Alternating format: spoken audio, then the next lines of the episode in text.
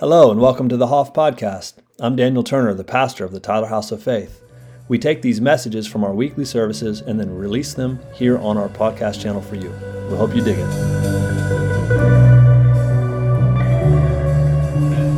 All right, so I want to start off today um, with a scripture. Probably a whole lot of them, but we'll start off in Ephesians 3:14. If you want to open your Bible to that, or your phone, or your tablet, or whatever.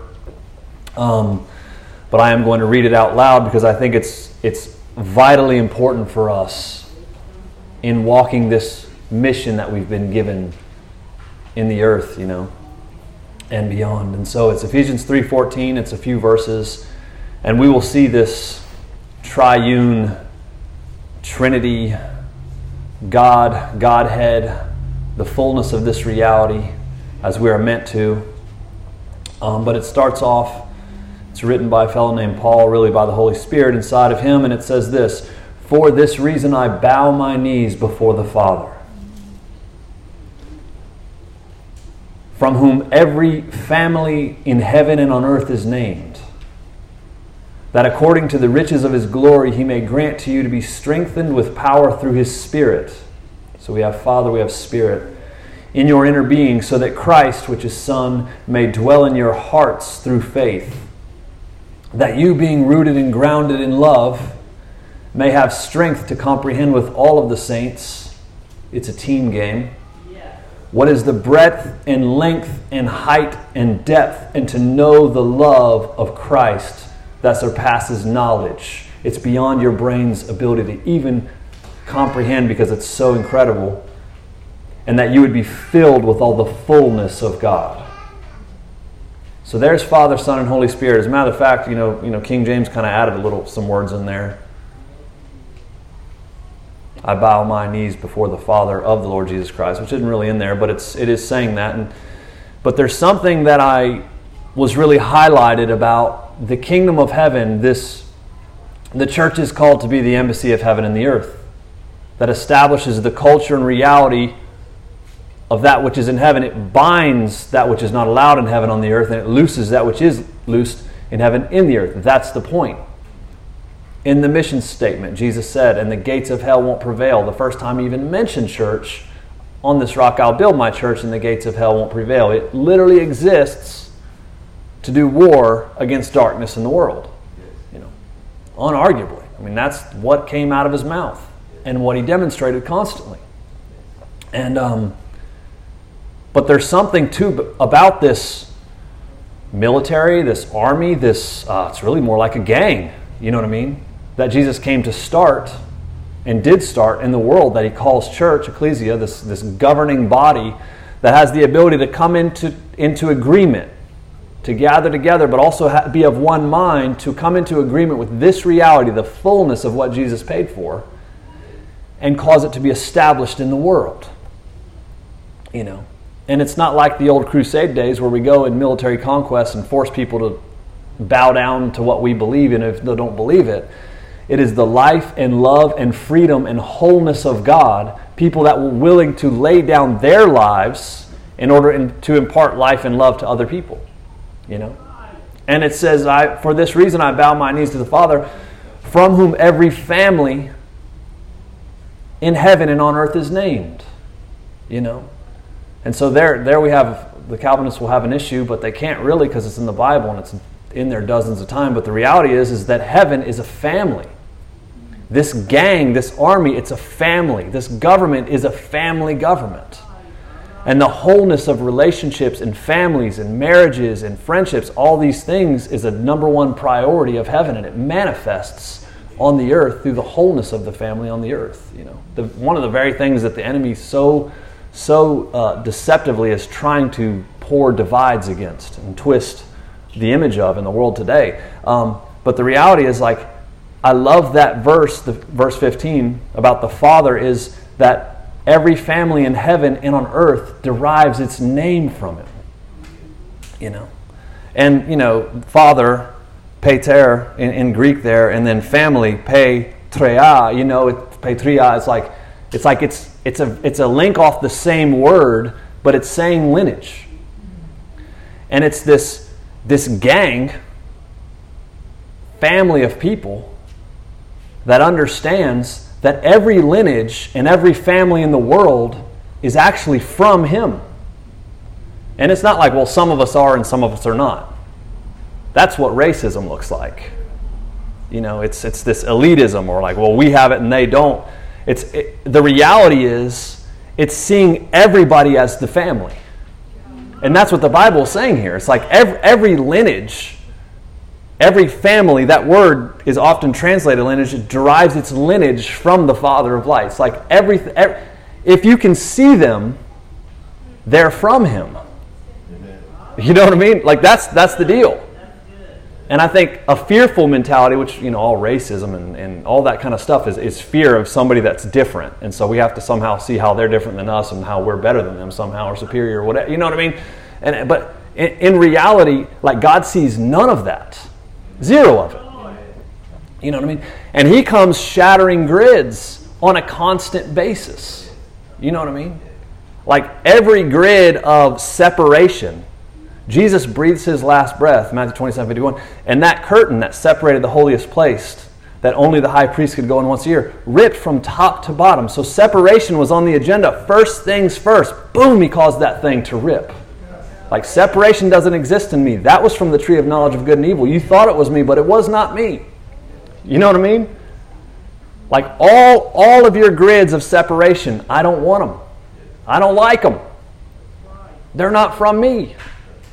Well, what about all the lineages in the nations of the world? Well, if we, you know, you've been here long enough and we've done this Deuteronomy 32, this, you know, Genesis 10 and 11, you know, the Tower of Babel that split all of the nations of the world under the languages, and God chose one person, Abram, called him Abraham, and started a people out of him.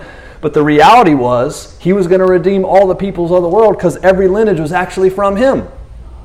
There was no division. That was in the mindset of man. You know? And that's why he reversed that. So we got Pentecost Day. You know what I'm saying? Like, well, well we can, as Christians, we can separate between who's spirit filled and who's not. It's like, no, you, you can't really biblically. Well, that's the Pentecost. Like, no, Pentecost was the day where all these people were in Judea or were in, were in Jerusalem, and all these languages which had been divided at Babel heard their languages by the language of the Spirit. And God did the exact opposite thing. He started the reversal back then. He started the reversal. Hey, your separations, like, I don't like them. Division is of the enemy, especially even in interpersonal relationships, let alone in, you know, what we consider like real major divisions between churches or religions or, you know, whatever. And Jesus is the only way, and people understand this, but the reality is he came to reverse all that separation. Uh oh. Amber. Amber's calling. Um, you know, and so it's like that's the plan. Think about this. Who's the first who's the first quote unquote evangelists ever? One was a lady named Photina in John 4, but when Jesus actually resurrected, who's the first person that got to see him? The girls. The ones that weren't even mentioned in the Bible because of cultural separations that they had. You, you know what I'm saying? It's like it's like the girls got to see Jesus resurrected. Mary lunging, grabbing his, grabbing his ankles or whatever. You know what I'm saying? He's like, go and tell the guys and Peter that I'm back.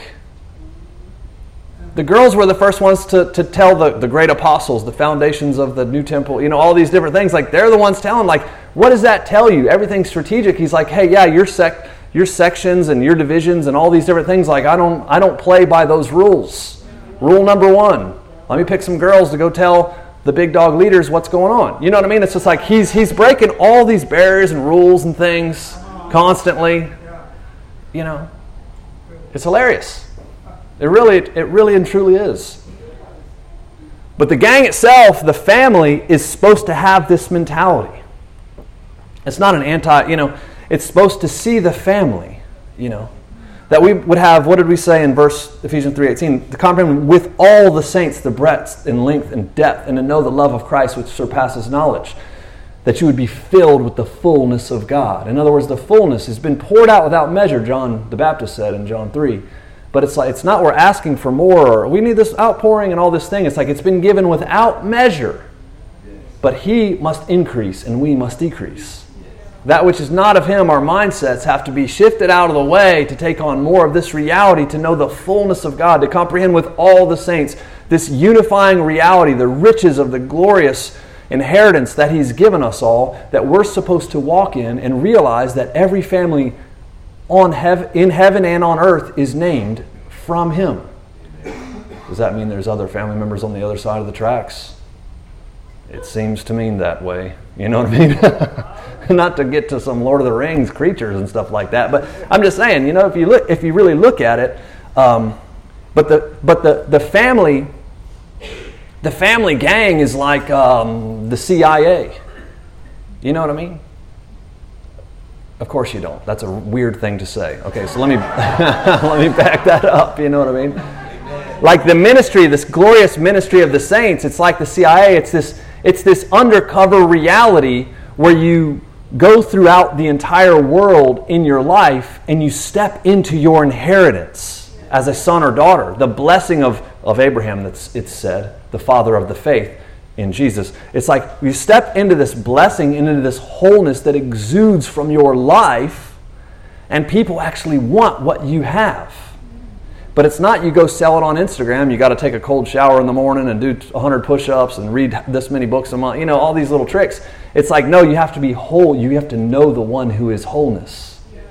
The bread, the wine, the covenant of communion, Him in place of you, re- reversing all the things of the fall, the Jordan River, backing up all the way to a town called Adam. Every bit of the sin nature and Adam's nature that was twisted, even to the point of DNA that came in through him, you can disinherit and step into the inheritance of the Father, who's the Father of all the living, everyone in existence.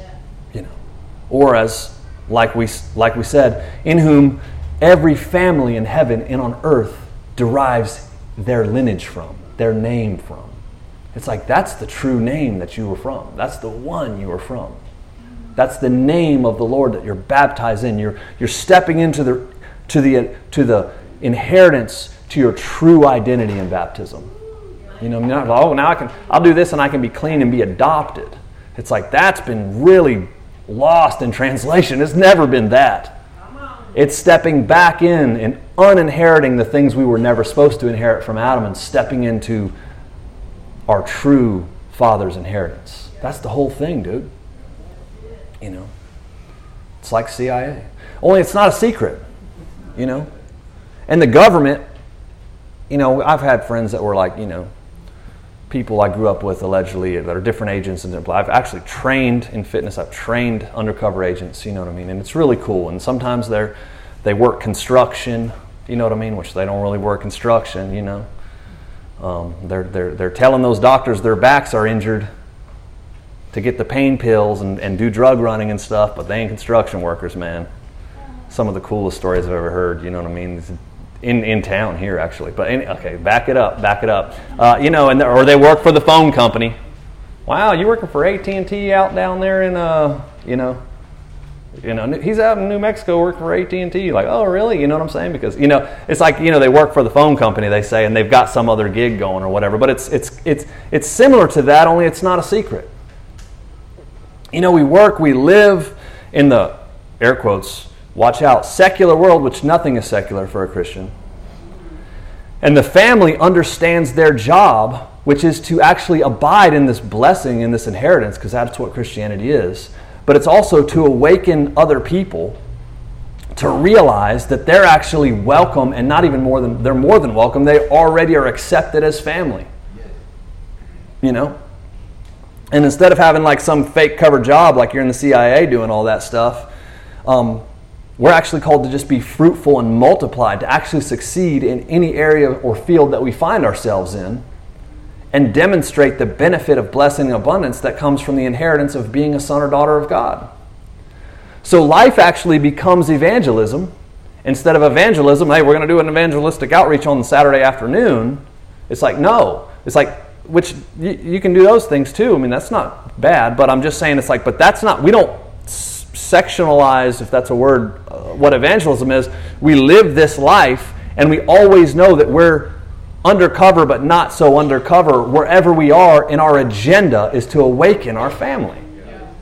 dude, you want to hear a, a beautiful, how incredible was their songs they sang today? Wrote both of those. How beautiful, man. That second one just, that's a hitter, man. But Isaiah 55, it talks about this code of, of the family, this reality. And it says this 55, verse 1. King James says, Ho, ho!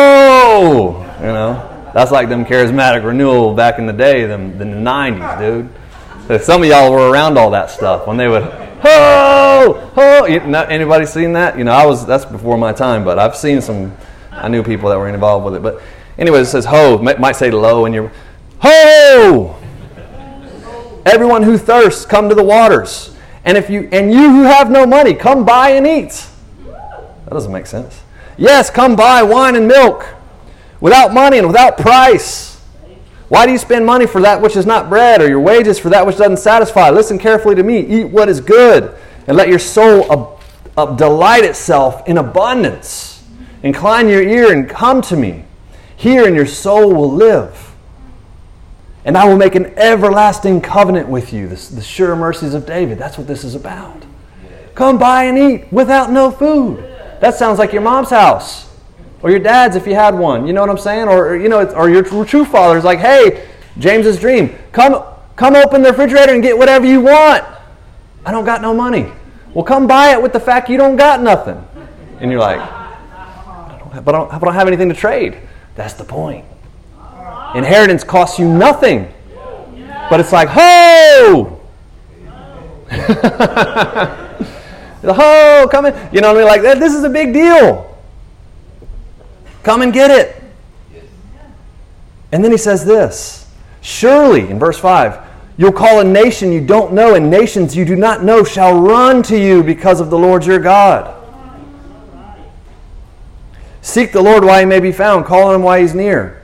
Let the wicked forsake his way when the unrighteous man forsake his thoughts. Verse 8 For my thoughts are not your thoughts, nor my ways your ways. As the heavens are higher than the earth, so my ways are higher than your ways. It's like it's brilliant. You've thought I think a certain way, but it's not the way I think. You've, you, you've associated the, the poisonous fruit of the tree of knowledge of good and evil, and it's become your grid of understanding me. And I'm not the bipolar good and evil God. I'm not good cop and bad cop. Jesus is the fullness of deity embodied, and he never struck a person back.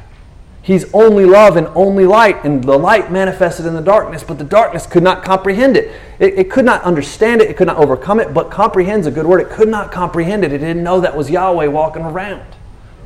It was the perfect, perfect trick. And he manifested himself to his kids, and his kids see him, and as they see him, they're transformed in the same image from glory to glory. Like, oh, that's what I'm actually like. You know what I mean? It's like something comes in, that's what I'm like.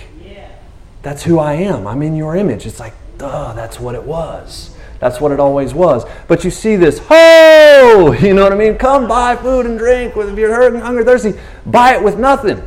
Buy it without having money. Well, that doesn't make sense. That's the point.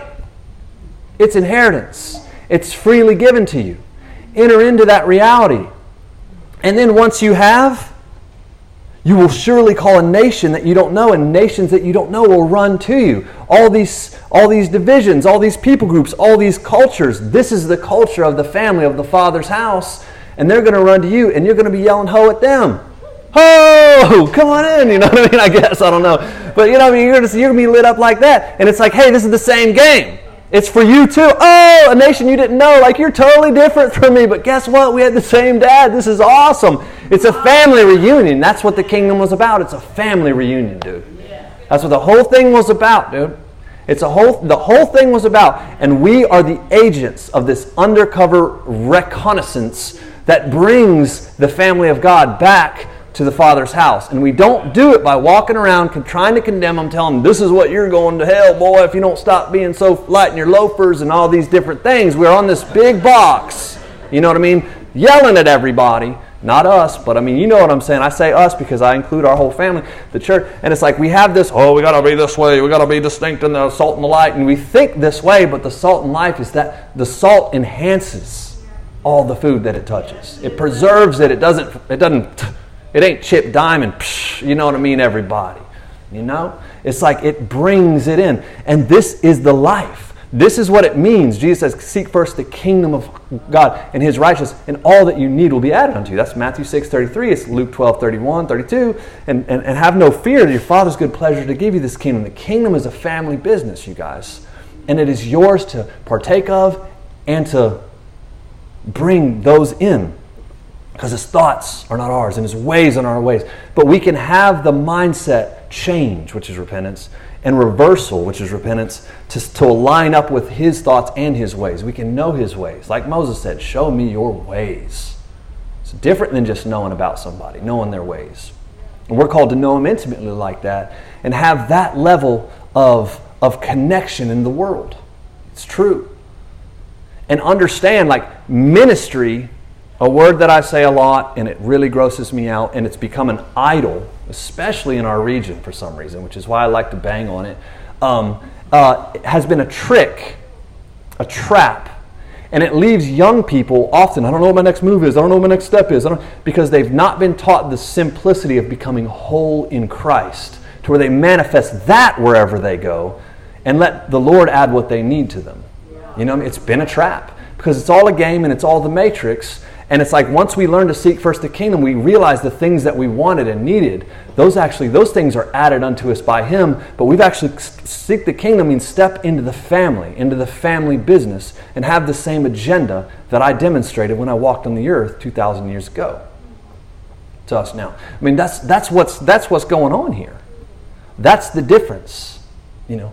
Our ministry is to be fruitful and multiply, to thrive. And I'm not talking about money, okay? Which I think you probably should do that as well. But I mean to thrive in wholeness, in happiness, in joy, in peace, the essence of the kingdom, especially even in our family units, you know, and in our relationships, to have peace with all men, to have this, to have this essence that everyone's looking for, who's led of anxieties and fears and pressures in the world. They see something different. Now I want what you have, you know. And this is that Ho! You know, that, that's what Isaiah 55, like the refrigerator door, it doesn't ain't no lock on it. And there's no cash register next to it. You can step into this peace of God, into this wholeness, into this surplus and abundance. To have abundant, to actually bless other people and bring them into the same reality. That's, that's the life. It's the salt and light of the earth that actually light dispels the darkness that covers the earth the principalities and powers they call them, the Apostle Paul calls them. And it's like, and that's truly what our ministry is. Our ministry is to step into the family identity, and it is to be available. It's like, what does that do? What, is, what are those guys doing? What's that guy Peter that I used to know that was down in South America working for CIA? Don't tell anybody. But Peter, what was he doing working for the phone company down in, in South America? He was available. Was he doing cool CIA stuff all the time? No. But he was CIA and he's sitting down there and he was available for whatever stuff he was doing. Was it eight hours a day? No, he had to look kind of normal most of the time. You know what I mean? But when his number got called, he had to knew what he had. He had to do what he had to do. Oh, Peter.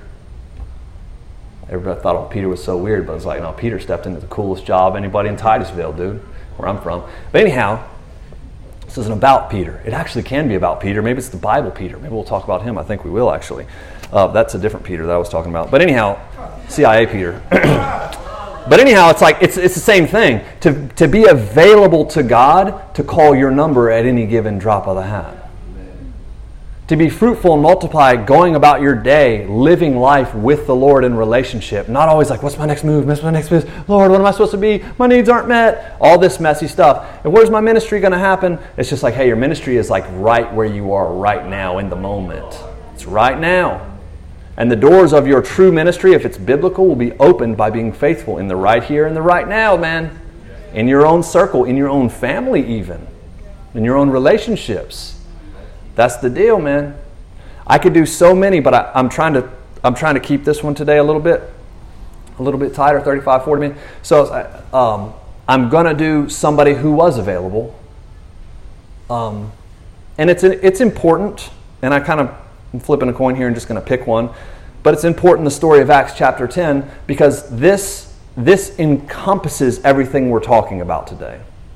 It encompasses that Ephesians 3 every lineage and every person of the world derives their lineage from the Father. Like, oh, wait a second. All of your divisions, none of it was real. And this is another one of those. It's very similar to, you know, name it, the, the girls at the tomb and tell, being the first ones to, to, go tell the guys this, the first messengers. That's so great. You know, um, it's also very similar to, um, you know, the book of Acts, you know, chapter 2, the, the reversal of the Tower of Babel and all the tongues and all the languages and all that stuff. But Acts chapter 10 is something very interesting, and it starts off and it's so bizarre. But an, a man named Cornelius who is simply being available. And this was before he was even fully understanding that he was, this is one of our brothers in the family, but he doesn't even know that he's in the family, right?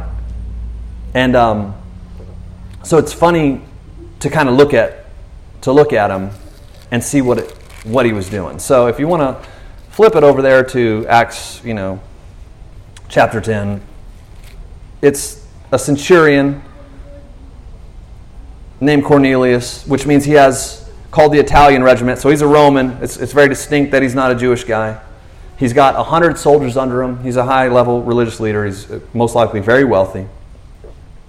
It says he was a devout man who feared God with all of his whole household and gave alms to the people. He was generous and he prayed to God always. And it says, about the ninth hour of the day, he saw clearly in a vision an angel, and it spoke his name. It came in and said, Cornelius. It says, when he observed him, he was afraid and said, What is it, Lord? Or, Look, what is it, Master? Said, Your prayers and your alms have come up for a memorial before God. So send men to Joppa and send for Simon, whose surname is Peter he's lodging with another guy named Simon, who's a tanner. He's a leather worker, and his house is by the ocean there, by the sea. And it said the angel who spoke with him departed, and some of his household servants came in, and he told them, like, yo, this is what we got to do. So this is strange.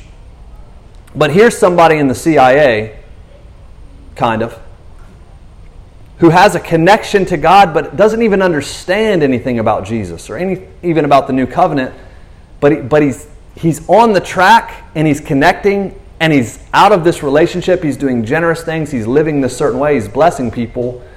And an angel shows up while he's praying, seeking a God that he doesn't even really know very well. But something in his heart was coming after him. It's very similar to the Remember when we did Romans 10, verse 17, that faith comes by hearing and hearing by the word of Christ. The word Christ is actually there. And then he goes on to say, Have they not all heard? And yes, yes, they have all heard, you know, the stars of the of the heavens, the Psalm 19. So, anyways, it's like this picture of this guy that's like, faith comes by hearing, but hearing by the word of Christ. Have they not all heard? Yes, they have all heard. It's like, it's like he's heard something in him knows without fully having the knowledge and understanding about who Jesus truly is, the manifestation of God in the world. I think that's so beautiful. And he's sitting there praying, and it's funny the way it words it there, but he gets freaked, like super freaked out, because I don't think he was expecting an, an, angel to show up in his house in this vision and talk to him and call him out by name. Hey, Cornelius. Like, yes. you know what I mean? That's unnerving. So he has this weird experience. I need you to go talk to this guy. His name is his name is Simon, and he's standing at a guy named Simon's house. So Simon's at Simon's house, and go get. He needs to talk to me. Okay, so that's the deal. You know, he's staying in a town called Joppa. It's like Joppa, this town where Simon, whose name's been changed to Peter, some people call him Simon Peter. He's just had these two really miraculous events with a guy named Aeneas and a girl named Tabitha. And, and he's seen the power of the new covenant setting in, and it's really brilliant. So he's actually staying there in Joppa, which is, you know, Joppa is a real interesting city because I don't know if anybody, I was talking to Nicole about this. Like when I was a junior in high school, we used to read like, we had to read like Greek gods and stuff. Anybody else had to do that? Like Dante's Inferno and these, these weird little Greek stories or whatever. So these Nephilim monsters, you know. Um, but Joppa is the story. There's a story called Andromeda, which maybe some of you all will have heard that in Greek mythology. And um, there's this, there was a, the story of Andromeda was she was a beautiful daughter of a queen and a king of Ethiopia, which was Philistia. And the queen was very vain and started boasting about how beautiful she was. And she was more beautiful than the nymphs, the, you know, the, the nereids and the mermaids of the ocean or whatever. And it made the god of the ocean, who's called Poseidon, really angry about it. For some reason, ticked him off because that was his beauty squad, I guess. And so, what she did is she decided she was going to sacrifice her daughter on this rock there at Joppa on the, on the coast. And so she chained her up um, because they had a sea monster that was in those waters that you know Poseidon had that would actually come and, and it was like release the kraken. That's what the kraken was. So the kraken was the sea monster in those specific waters that would come and chomp chomp the girl down. Anyways, the story is she gets rescued by some some you know she's a damsel and it's it's this this interesting story. But that's our history of Joppa. Now, as a Christian and as somebody who reads the Bible, we know that there's a prophet who's absolutely hilarious. One of the funniest stories in the Bible, probably named Jonah, and he's the most sour, surled up, angry prophet because God says, Hey, I want you to go talk to these Assyrians, Nineveh. And he says, How about no? And he goes to Joppa and gets in a boat and tries like, I'm getting the heck out of Dodge. How about no? He was so, speaking of all the families of the earth having their lineage from God, he was so against the Assyrians. Like, no, I will not. And you find out later on in the story, he says, because I know that you're going to be good to them if I tell them that destruction's coming, they're going to repent and you're going to be nice to them, and I don't want you to be nice to them. And that's what happens with Jonah. That's his attitude. But we know the story. He goes to Joppa, gets on a boat, tries to go to Tarshish, and what happens? The Kraken, dude. the sea monster. you know what I mean? It's true. Same place. So same place as the as the Nephilim Greek god story with their sea monster that's trying to come attack this girl. Jonah comes and, and the humor in it there actually was a dang sea monster swallowing them up for a few days. You know what I mean? It's like, what are the odds of that? I don't think that. I don't think that's by chance. So, anyways, it spits him out, and then he goes back to Nineveh. Nineveh repents. It's this beautiful thing, and when they repent, Jonah gets super ticked off about it and says, "I wish you would just kill me. I knew you were going to save these people." you know what I mean? And that's basically the end of the story. Uh, so, yeah, it's pretty funny. But yeah, speaking of Joppa being this this public center of trade, um, right up, you know, I don't remember how many miles outside of Jerusalem, I should remember that, um, to where this a seaport city and town that has all this weird mystical history, and, you know, both with the Greeks and with the Jews, and sea monsters and all this business. Here, Peter, who actually is known as the rock or the stone, not the rock that got the girl chained up for the sea monster, but he's called the stone. Uh, go Simon Peter. He's actually staying at that same exact seaport city. And what's also interesting, he has an opportunity from a centurion, a Roman, an Italian man who's not Jewish, who, according to Peter's tradition, I wouldn't even walk inside of your house because that's unclean. It's like racism is just like built into Peter's belief system, and he's the leader of the Jewish people. You know what I mean? It's like, golly, you know. Um, you know, so so Peter has that mindset, and you're watching this movie. If you're a Jew and you're like, like they're going to come and ask Peter, who's leading the free, you know, the, the Christian world, but to the Jews really. And this guy's sending to Joppa and asking the stone to come talk to him. And now Jonah would have been like, Actually, I'm not coming to talk to you. I don't like you. I've grown up with all you Romans in my neighborhood and oppressing us, and I don't like you, and I hope you die, and I'm not going to talk to you. That's, that was the attitude. Peter's was different. But Peter was being available because he's a CIA agent, just like all of us, in the middle of the day because he was on his lunch break, right? And you know the story of Acts 10. Um, um, you know, he's there lodging with Simon and um, he has a very peculiar vision. And it says in Acts 10:10, 10, and this is happening while the soldiers are coming from the centurion to go get Peter, which would appear to be very sketchy. Hey, there's some Roman there's some Roman soldiers at the door to talk to you. Tell them I'm not here. Oh, there is no Simon here. My name's Peter now. It's not a lie. I'm not coming, dude. But they're actually coming to get him, and he doesn't know it. While they're on their way, he's up on the housetop about six hours, so it's noon. It's about lunchtime, and it says uh, it says that Peter was very hungry and wanted to eat, but they were making food ready. So he, and while he was upstairs on the roof, he fell into a trance. That's Acts ten ten. It's it's hilarious to me that that kind of detail is in a verse. It's like Peter is trying to say like hey this wasn't like some spiritual hour or some devout moment that was happening. He was actually really hungry but the food wasn't ready yet. So he's like well i'm going to go on the roof for a few minutes and just pray to the and just zone out. You know what i'm saying? That's literally what that's saying.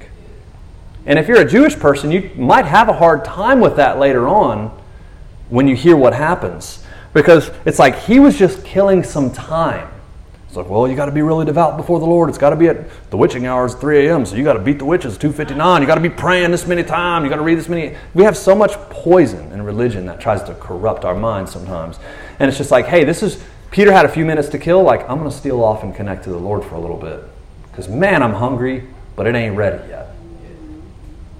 And he gets the most important message, one of the most important messages of all time in that random slice of time. And you know, you guys can read this for yourself for the sake of me not being very long with it. But he goes into this trance, and the trance is heaven open and an object like a great sheep being bound by the four corners descending to the earth. And there were all kind of four-footed animals of the earth, uh, beast, creeping things, stuff that was illegal for Jewish people to eat by their own laws and customs. And a voice would come out and say, Rise, Peter, kill and eat. And Peter, Peter was like, Not so, Lord. Like, you know, like, I don't think so. You're like, yeah, this isn't, I'm not going to fall for this, this test. You know, I've never eaten anything common or unclean. And the voice would come back and say, What God has cleansed, you must not call common. In other words, like, my ways and my thoughts, they're higher than yours. You don't think like me yet. I've cleansed these, and so you can't call it common or unclean. And to us, without the Jewish customs, that would, that would seem bizarre. But how funny is this that the guy was really hungry? So God actually used, played upon his hunger pains in his stomach while he's in a trance. Like, you hungry? Get up and eat. it's great. So this happened three times, which is a, three times means right now, two or three minutes. Uh, but while Peter wondered within himself what the vision meant, behold, the men started knocking at the door. They stood before this, and they said, "Call Simon. Call for Simon. We need him. We need to meet with him. You know, our, our boss wants to meet with him." Which most would have been like, "Yo, tell him I'm not here. Hide me," is what you would think. But it says, while Peter thought about the vision, the Spirit said to him, Behold, three men are seeking you. Arise and go down and go with them, doubting nothing, for I have sent them. My question right there is if the Spirit speaks to you that clearly in English, right? Or Greek or Arabic in this sense, you know what I'm saying? Hey, there's three men coming. It's okay. I've sent them. Go. It's like, why did you have to do the whole sheet and the pigs and the animals? Could you just could you just tell me that in like in my language? You know what I mean? But no, the language of God is always broadening our spiritual language. You know what I mean? We don't just speak to babies the only words that they know. We speak we speak intelligently to them to where they learn and grow in their language. You know, unless you're one of those people that baby talks your kids like way late. And that's that's creepy and strange. But uh, um, so anyway, so um, so Peter wondered himself. Okay, the Spirit said, "Rise, and, you know, go." So he went down to them. They said, "Hey, you know, we, we've been sent from Cornelius, the centurion." And he says, All right, I'll go with you. So him and some of his guys go with him. And they, they, they go on the little journey to where, however long it was, it, it ended up being the next day when he steps into their house. And the following day, they entered Caesarea. They walked into Cornelius' house. Cornelius, and he gathered all of his relatives and his close friends. So I've had this experience with God, and you guys are now going to get the fruit of this deal. You know what I'm saying? And he was coming in, and next thing you know, Peter walks in and says Cornelius met him and falls down at his feet to worship him. Like this angel's told me to told me you're the one to come. Like yo, thank you for. And um, it says Peter lifted him up, so he touched him, which I love that because that's that's touching an unclean. That, that they he shouldn't have even come into that house by their old customs.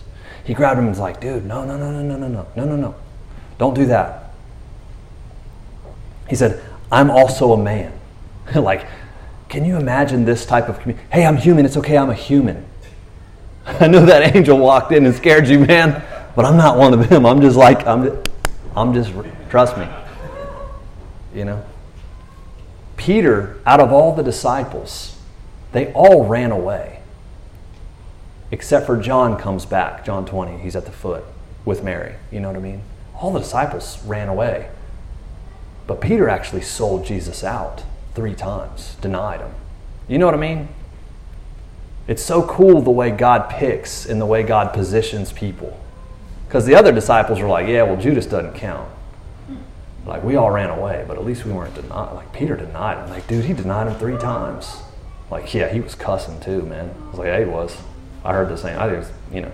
You know, Peter, anyway, so, so Peter's like, yo, man, I'm not what you think. I'm just a regular guy. And then he says to them, You know how unlawful it is for a Jewish man to keep company with or to go to one of another nation. But God has shown me that I should not call any man common and any man unclean. Nobody's inferior. That's his word. So I came without objection as soon as you asked for me. Think about that. He has this weird vision that seems to break all the rules. It's a trance. So it's like falling asleep with your eyes open and you're there. And now he's breaking a major rule, according to a lot of his countrymen, because he knows God told me. No, God, t- he drilled it three times. he walks in, go into their house, and he, he's just thinking. He's not having to be in emergency tongues like Shundai, Hyundai, or like think like, worry, am I supposed to be here? I, I know I'm not supposed to be here. Is this guy going to kill me? It's like, no, the Spirit's told me to be here. And like, you're going to a Gentile's house, and it's like, oh. He's like, no, they're not Gentiles anymore. This isn't separation. That stuff was that's that's our ways, that's not God's ways. We've had it all wrong because he's not like that. And he's bowing down like, "Hey, don't even look up to me like that." Let alone I used to not think I could even come into your house be around with you, but God's told me that that was wrong. Every family, every lineage under heaven derives its name from our Father, and you're my brother. So what am I doing here? You know. And of course, Cornelius is like, Man, I was praying at this time. This angel showed up to me. He told me to call you in. And, you know, he, it's, it's, he told me where you were. Your name is Simon, Simon by the sea. It says, Peter opened his mouth and said, In truth, I perceive that God shows no, parti- no partiality, but in every nation, whoever fears him and works right- righteousness is accepted by him. It's like, it's like his grid was being shook to all the divisions and all the weird things that we have between people and other things and all that stuff because he was available on his lunch break and Cornelius was available on, uh, and he, on one afternoon randomly pursuing a God he didn't fully even know yet. They were available. They realized the true agenda of heaven was that the family's on the earth and it's time to recover them. And that's your purpose and mine. The family is alive and on the earth and awaken, O sleeper, is like, hey, it's not the Jew. We ought to pray for Jewish people. Uh, it's, it is about it is about the people are asleep to the fact that they've been redeemed by the one. You know what I mean?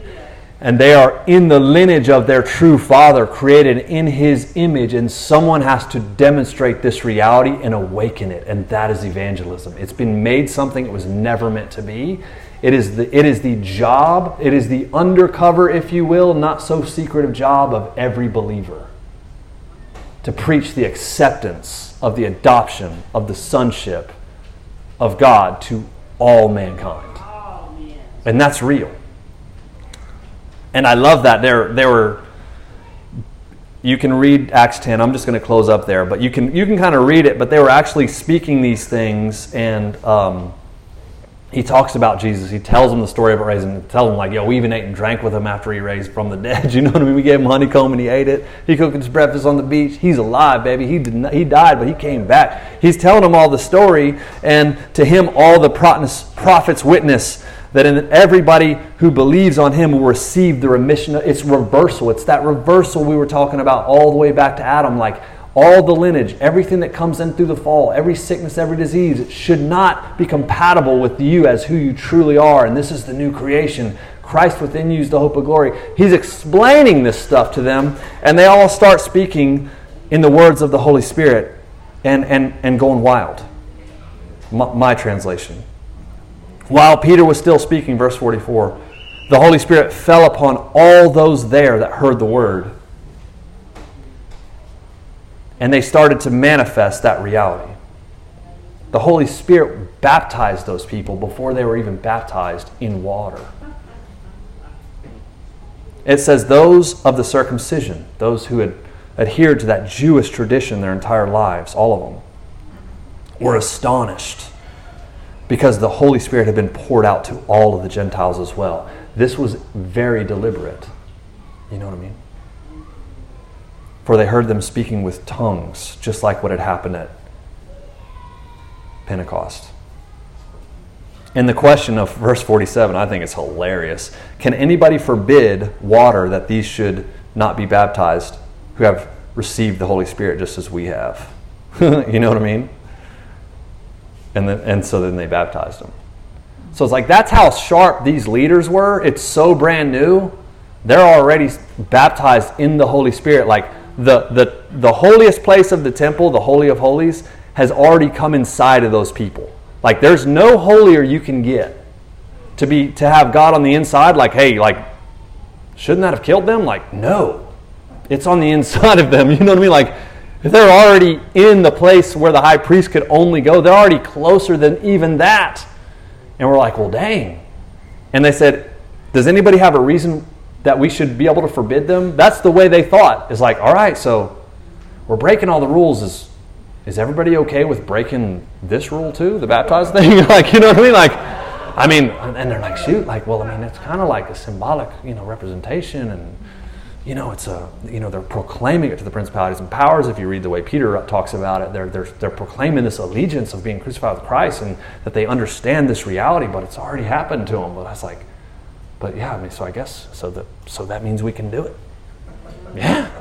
So they're baptizing these people like, all right, cool. You know what I mean? So like, yeah. So so so so I guess we're like, so we're like, you know what I mean? It's funny. It's like these old, like these racist people. like so I so I guess we're like good. We're like we're basically brothers. like yeah. You know what I mean? Oh man. I was thinking of the Dave Chappelle show. Oh man, that's no, don't talk about that. Remember when he was he's black, obviously, and he pretended that he was blind and he was the leader of the KKK, even though he's black and he was blind. Nobody ever seen that? Don't watch it. So hilarious. But that's kind of how ignorant it is. It's like, so like, so like we can, like, yeah, yeah, dude. you know what I mean? It's like, so God's like, oh, so that was dumb. I know that was so dumb. You know what I mean? But uh, here, here's the point of the message. There's so many points of this message, but one of it, all of the separations and divisions, none of it's from God. Bang. You know what I mean? So that's an easy point to make. Yeah. Throughout the whole, well, well definitely girls, they got to be subservient. Like they're the ones carried the first message. Like, oh, we can't do that either. Oh man. So is there anything else? We gotta, can anybody else think of any reason why, while we're somehow, how I'm somehow better than them? you know what I mean? Well, the leadership is above. It's like no, no, like it, it, they they exist for the equipping of the saints. So like they're actually supposed to be their servants. Remember, Jesus said, "Watch me." Like, oh man, so I can't lord it over people? Like, no, he said not to lord it over people. Like, okay, cool. Well, I guess not. You know what I mean? Like everything we think that we see in the religious machine, it's like, yeah, yeah, no, you can't do that either. You know, you might as well just love everybody, accept everybody, and speak the truth of the gospel, and actually live it, and become free and whole, and actually say, yeah, I can, te- I can take you to the source, and I'm not the source, but I'm tapped into it too, and so can you. There's no reason why you can't be. And that's evangelism. I'm like, well, yeah, why not? Yeah. So we're experiencing this life and abundant life. The, the thief comes to steal, kill, and destroy, but I give life and it's abundant. And so we're supposed to have an abundance of life in every season of, oh, it's a wilderness season right now, brother. Oh, ah, you know what I'm saying? It's like, well, hey, maybe there's a mind change that's needed to happen there to step into the reality of wholeness. Take the priorities of the kingdom. Seek first the kingdom. Follow him in the family business of being in the CIA I don't know what CIA, Central Intelligence Aid for. You know, it's just an analogy. I know that you do, but it's like being in the kingdom CIA of just being undercover and looking to actually thrive in the world, make decisions. If God didn't tell you where to go, then just then just plug in and do you know do whatever job you're at, but actually look for the kingdom advancement everywhere you go, and that will result in advancement in life. You know, Like that was the point. He was reversing all the mindsets. He was using people that were available. It's like, but I don't feel called to this group or this people or this that. And it's like, I don't know. The angel told you to just go ask for somebody named, named, named Simon, so just do it. Well, I'm not called to Gentiles. It's like, well, actually, you're called to everybody. But there's a guy named Paul who's super religious and, and Jewish, and I'm going to make him be called to the Gentiles specifically. you know what I mean? Like that was God's plan. He's the meanest Jewish, most racist man. And I'm going to change his name to Paul, and I'm going to send him to all the Gentile people. That'll be awesome, won't it? Like, yeah, we'll talk about him later, but it's like he had to learn the same, the same thing all of them did, and all of us do. You know what I mean? Yeah, it's true. If we're looking for our ministry, if we're shopping to get our needs met, to plug in where our needs are met, because we have this goal of ministry in the future and the way it should look, we've already departed from the biblical path of the kingdom. Already departed. And that's a real prevalent mindset, especially for some reason in this area. Ministry ends up being the goal. And it's like, no, losing your life is the goal. Losing your dying to yourself, because a dead person's never been offended about a darn thing or had any needs because he's taken care of. You know what I mean? And like living crucified with him and raised to learn and walk in his ways in life. And then looking to awaken the sleeping family everywhere we're at by love. And it's not even always the gifts of the Spirit as much as that is the powerhouse giftings of heaven, and I fully believe in that. Many times it's the way we just treat people and exude, embody what wholeness and success looks like. And that's the, that's the point. That's the point. Yeah. Lord, thank you for this day. Thank you for the reality of this kingdom and this, this great news. Isaiah's shouting out, talking about, Ho, Lord, that it's free. To step into the inheritance is the plan and purpose of the kingdom. And that you don't see any of the divisions that we see. And you've called us to be light in every sphere that we find ourselves. We, we come together in agreement with you, Father. And we, we declare, we ask and even declare that your kingdom would come and your will would be done on the earth, in and through us, just as it is in heaven. Amen.